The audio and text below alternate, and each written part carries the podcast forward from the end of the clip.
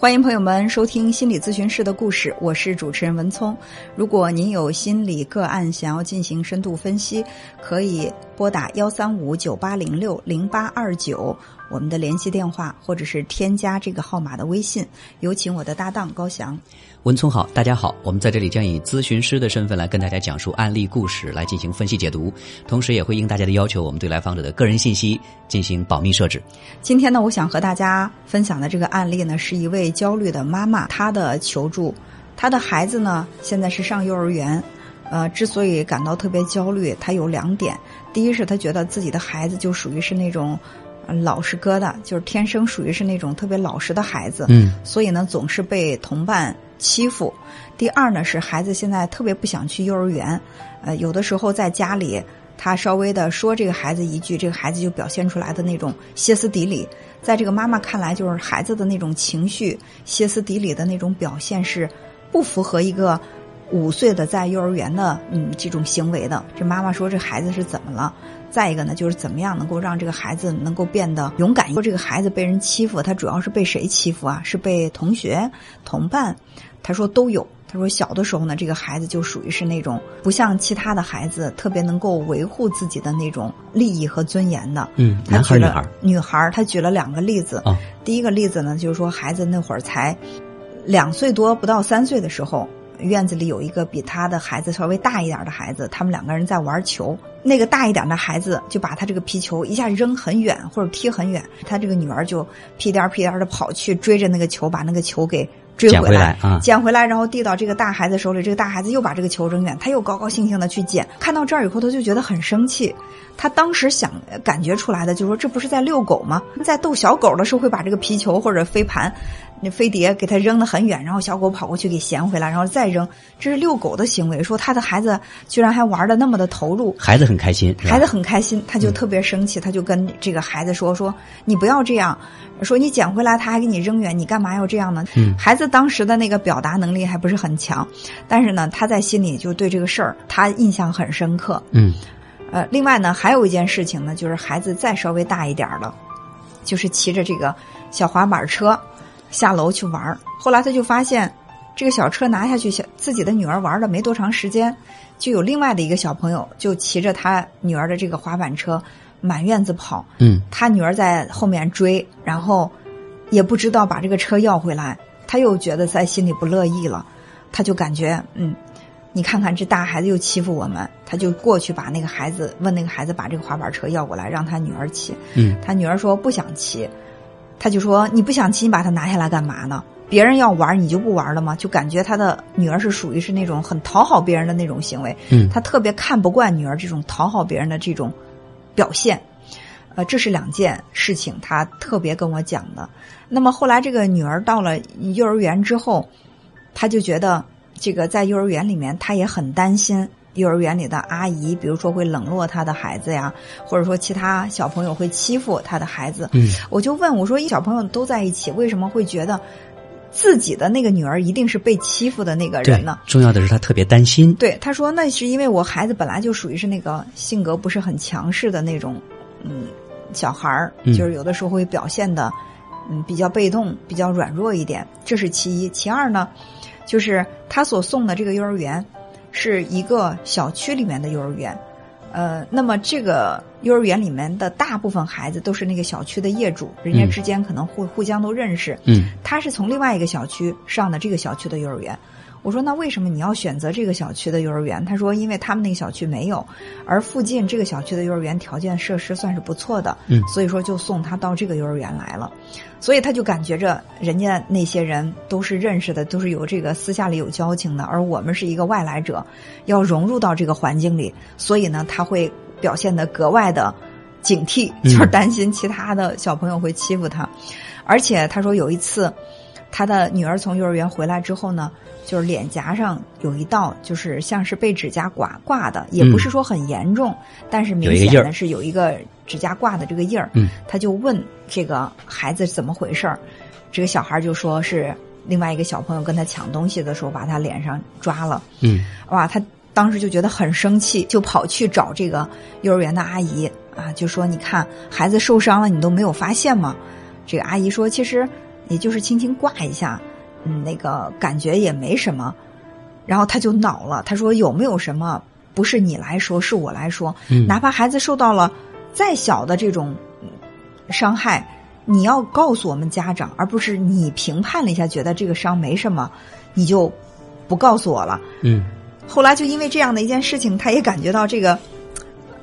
幼儿园的这个阿姨，这个老师对他好像也有点意见似的，就是平时以前见到他还是蛮热情的，后来呢就不太跟他说那么多，这个也让他在心里很生气，但他也不太想去转，他害怕转幼儿园让孩子再重新适应一个环境也挺为难的，他想了好多啊，就是进退两难。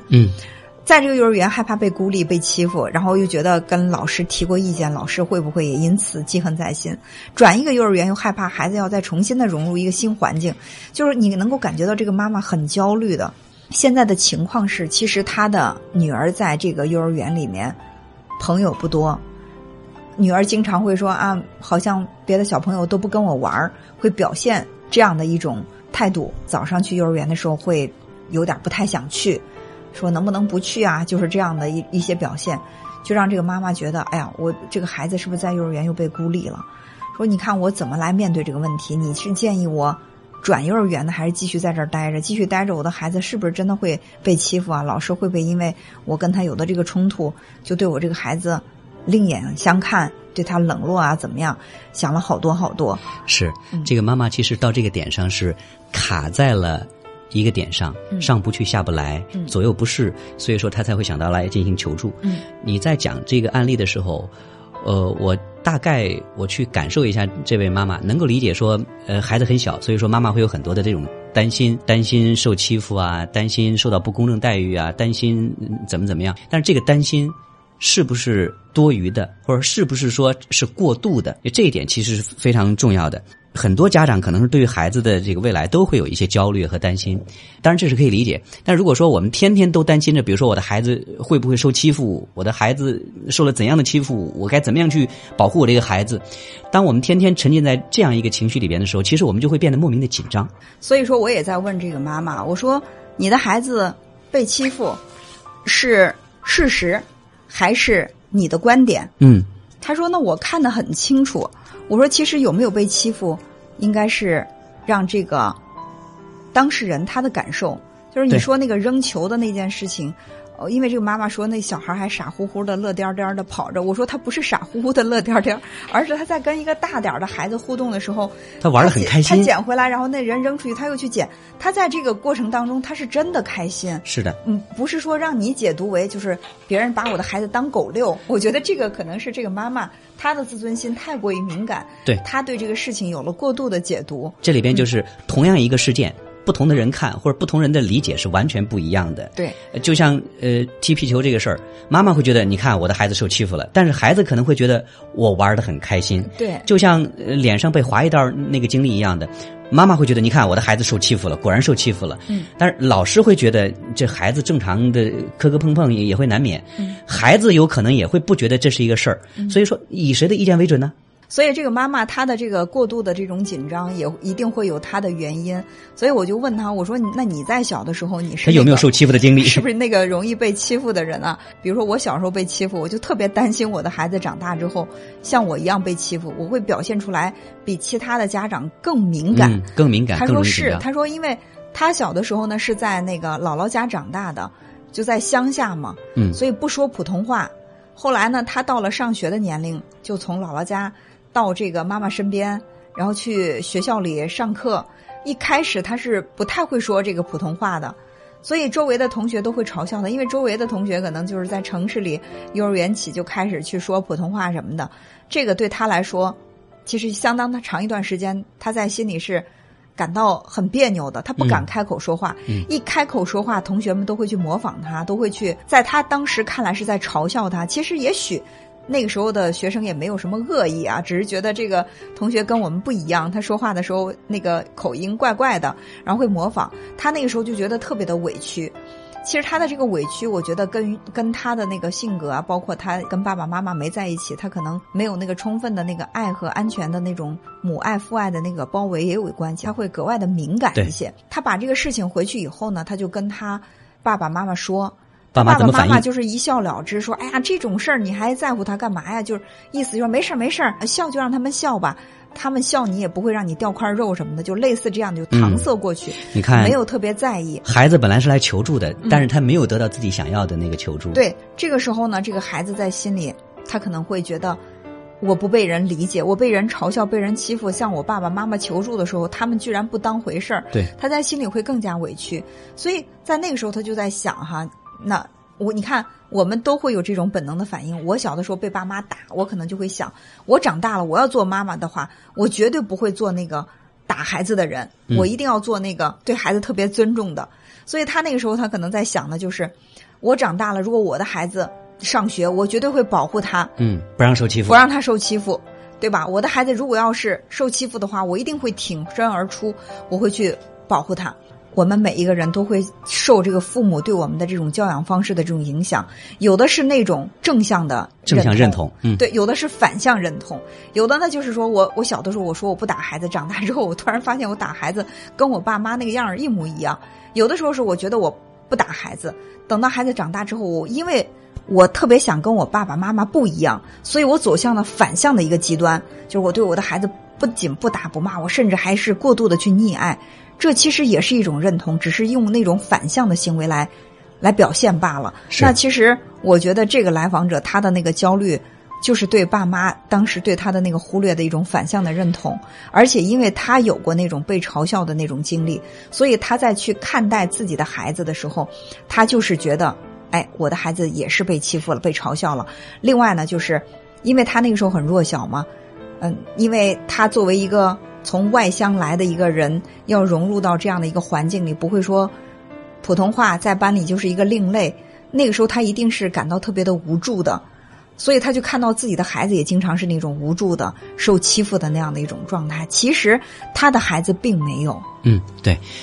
所以你看啊，我们对待孩子的态度，无形之中都是来源于我们自己成长的经历，来源于我们自己成长经历当中的那些感受，这些感受非常的真实，所以说它就会印刻在我们的身体里边，就印刻在我们的无意识的反应当中。所以他对于孩子被欺负这个事儿，就会看得特别的重要，特别的敏感，哪怕是一些风吹草动，他都有可能会让自己会表现得很担心的样子。而且我还感受到一点是，你看他把孩子送到这个幼儿园，他说的是什么呢？说送到别的小区这个幼儿园，别的小区人家都是熟悉的，而我们又是外来的。对，这种感受跟当初他从乡下来的那种感觉多么相像。对，就是你看，你不知不觉的把自己的孩子放到了跟自己的那个当时的那个情境很类似的状态，然后你要把你的孩子就是当初你在心里的那种屈辱也好，被嘲笑也好，遗憾也好，在你的孩子身上你想把他找吧回来，所以就导致这个孩子在学校里没朋友，他不想去学校。为什么不想去？是因为他在学校里好像感觉自己被孤立。是，可能作为这个妈妈想的是，他之所以在学校被孤立，就是因为你看，就像我当初一样，我从乡下来，他们都是城市里的孩子，所以我的孩子，我当时是被孤立。那我的孩子，他们都是本小区的业主，我是外来的，所以我的孩子被孤立。其实不是，就是他的那种对孩子那种过度的保护所表现出来的那种攻击性，其实也感染给了孩子。你看妈妈就是表现的风声鹤唳的，也会让孩子在跟同伴相处的时候表现出来一种防御和对抗。对，这个时候呢，那其他的小朋友可能就会远离了，慢慢的他就变成一个没有朋友。你想，一个孩子在一个群体当中他没有朋友，他的情绪一定是不佳的，甚至就是这个妈妈说这个孩子回到家我不能说他说一句他就表现的那个歇斯底里，其实跟孩子在学校里所承受的这个压力也是有相关联的。对，我在朋友圈也曾经发过一段话，就是妈妈是女儿的榜样，而这个榜样其实它是无形之中，你塑造一个什么样的妈妈的形象，女儿无形之中她就会潜移默化的去感受和认同。就像这个妈妈一样的，她其实无形之中就复制了自己小时候那个模式，所以形成他们两个人独特这种母女的关系。看起来说这个孩子现在，比如说在幼儿园没有朋友，回到家之后有时候表现得歇斯底里，是我们可以理解。作为一个就是3-5岁的孩子还在幼儿园里边，他没有朋友，他一定是非常渴望的。另外是他自己的内心很多的这种情绪，他又没办法进行有效的梳理和表达，所以在对妈妈的时候，他所表现的一个歇斯底里，其实他也是一个求助的信号，我们能够需要读懂。对，所以呢，这个妈妈尽管是在求教如何来教育孩子，包括给孩子转不转幼儿园这些问题，其实我觉得真正需要去调整的是妈妈自己，对，她把自己的这个情绪调整好，不管孩子在哪里，哪怕换一个幼儿园，有妈妈一个好的这个心理状态打底的话，孩子也能够很快的融入。即便不换幼儿园，只要妈妈的这个心理状态有所改变，能够放下防御，让孩子也慢慢的舒缓安定下来，那么孩子他一样也可以在这个环境当中逐步的去改善自己的人际交往。